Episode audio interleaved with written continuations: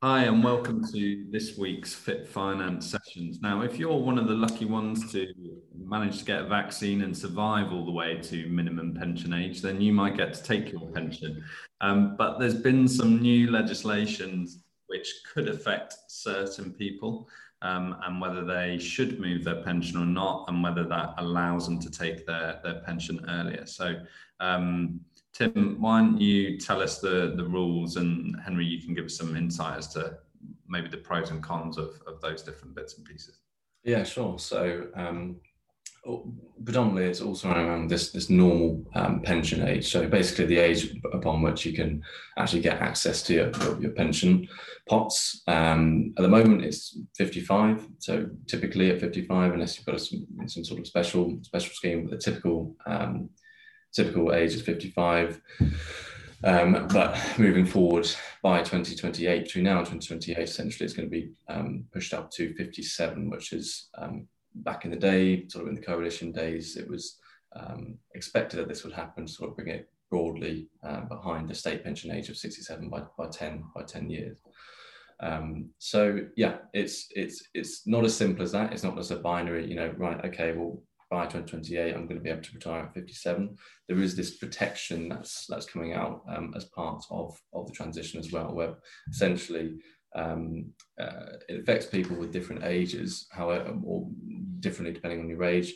Effectively, the long and short of it is if you're already in a scheme which has a um, uh, pensionable age of, of 55 or or whatever it is below 57 basically then you by staying in that scheme you'll have protection and still be able to retire from that particular pension at that age but if you then subsequently transfer your pension away you'll lose that protection um, unless it's um, part of what's called a block transfer which is where you or at least two other people um, as part of the same transfer are being um, transferred in some sort of collective movement. But typically, for most people out there, um, doing personal finances and that sort of thing, that's not going to happen. So basically, if you transfer the pension, you'll lose the protection.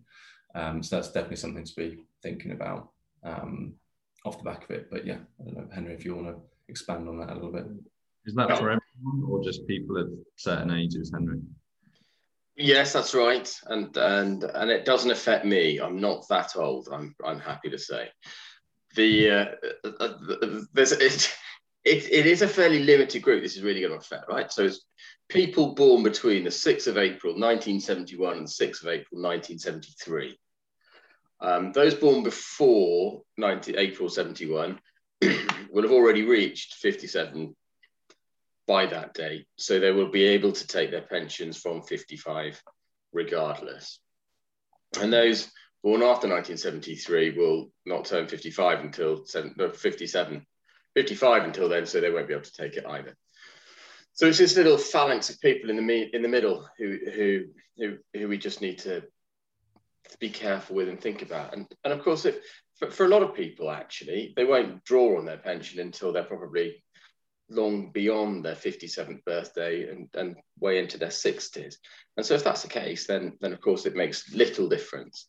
Um, really, this is going to be relevant to those who think they or they are planning to retire on their 55th birthday and happen to be born between 71 and 73 and for those people yeah we do need to have a we need to have a bit of a think because whilst it might be the right thing to do to transfer a pension so you get different rights that different pension schemes will provide you with such as being able to do flexi access drawdown which a number of older policies won't allow you to do or to get invested in a better investment mandate or a cheaper investment strategy or what have you. There will still be a number of reasons why transferring might be the right thing. But if that's going to cut off your anticipated retirement age of 55, then we need to have a think about how we're going to bridge that shortfall for a year or two um, when you get there. And that might be saving to ISAs, it might be saving to cash, it might be you working for another 18 months, unfortunately, until you get to 57 and then and then you can have all the money out of your pension. And so there's a few things to do, but it's just something that everyone needs to bear in mind. I think it's rare that um, clients actually take all the money in one go anyway, even if they are going to maybe take a career break or wind down or even retire at 55. It's not like they're taking all of the money. So they might take a bit of tax free cash early, um, but it's very rare that they're going to need all of that money. So, uh, whilst it's something to consider, isn't it? It's, um, Uh, yeah, I think. I, well, I think that's true actually. But of, of, our clients, that's absolutely true. Very few of them will go and take all of their cash out at once. But actually, on the whole, I can't remember the exact stat, but it's something like 75% of people do take all the money out of their pension um, in one shot between the ages of 55 and 65. But on the whole, those pensions are going to be smaller. And I think the average pension size is about 62, 63,000 pounds. So for those people, you can see why there might be an attraction to do it. But certainly you're right. If you've got a quarter of a million, half a million in a pension fund, it would be unusual to grab it all and pay a massive tax bill at the same time. I think that's also because people don't have advice on taking the pensions, and as soon as they can get their grubby mitts on it, they tend to take it.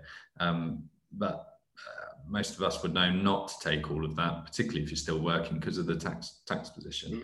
Mm. Um, so, and, and maybe people in years gone by would have taken annuities, and therefore you crystallise the entire pot perhaps at that that time. But I think it's very very rare these days for people receiving advice to to be to be bothered by by those. Equally, something something to be aware of, and equally something to get. Um, if you're looking at consolidating maybe your existing pensions to a, uh, a direct consumer Hargreaves Lansdown AJ Bell, maybe come get some advice first before before giving up something that you're, not aware of. Um, yeah, well, long way for us all to go. Um, to, to retirement, so nothing to worry about. The state pension age will be 95 by the time we're there. Um, but um, and I think we're probably going to talk a bit more about retirement income strategies and what does it actually mean when you get to retirement. So if a lot of our clients aren't taking all their money in what in one lump sum, what are they doing and in what what way? So hopefully over the coming weeks we'll share with you some some strategies and what some clients do and what some clients don't do uh, over the coming weeks. Um, but that's it from us this week. Um, enjoy yourselves, stay safe, and uh, we'll see you next time.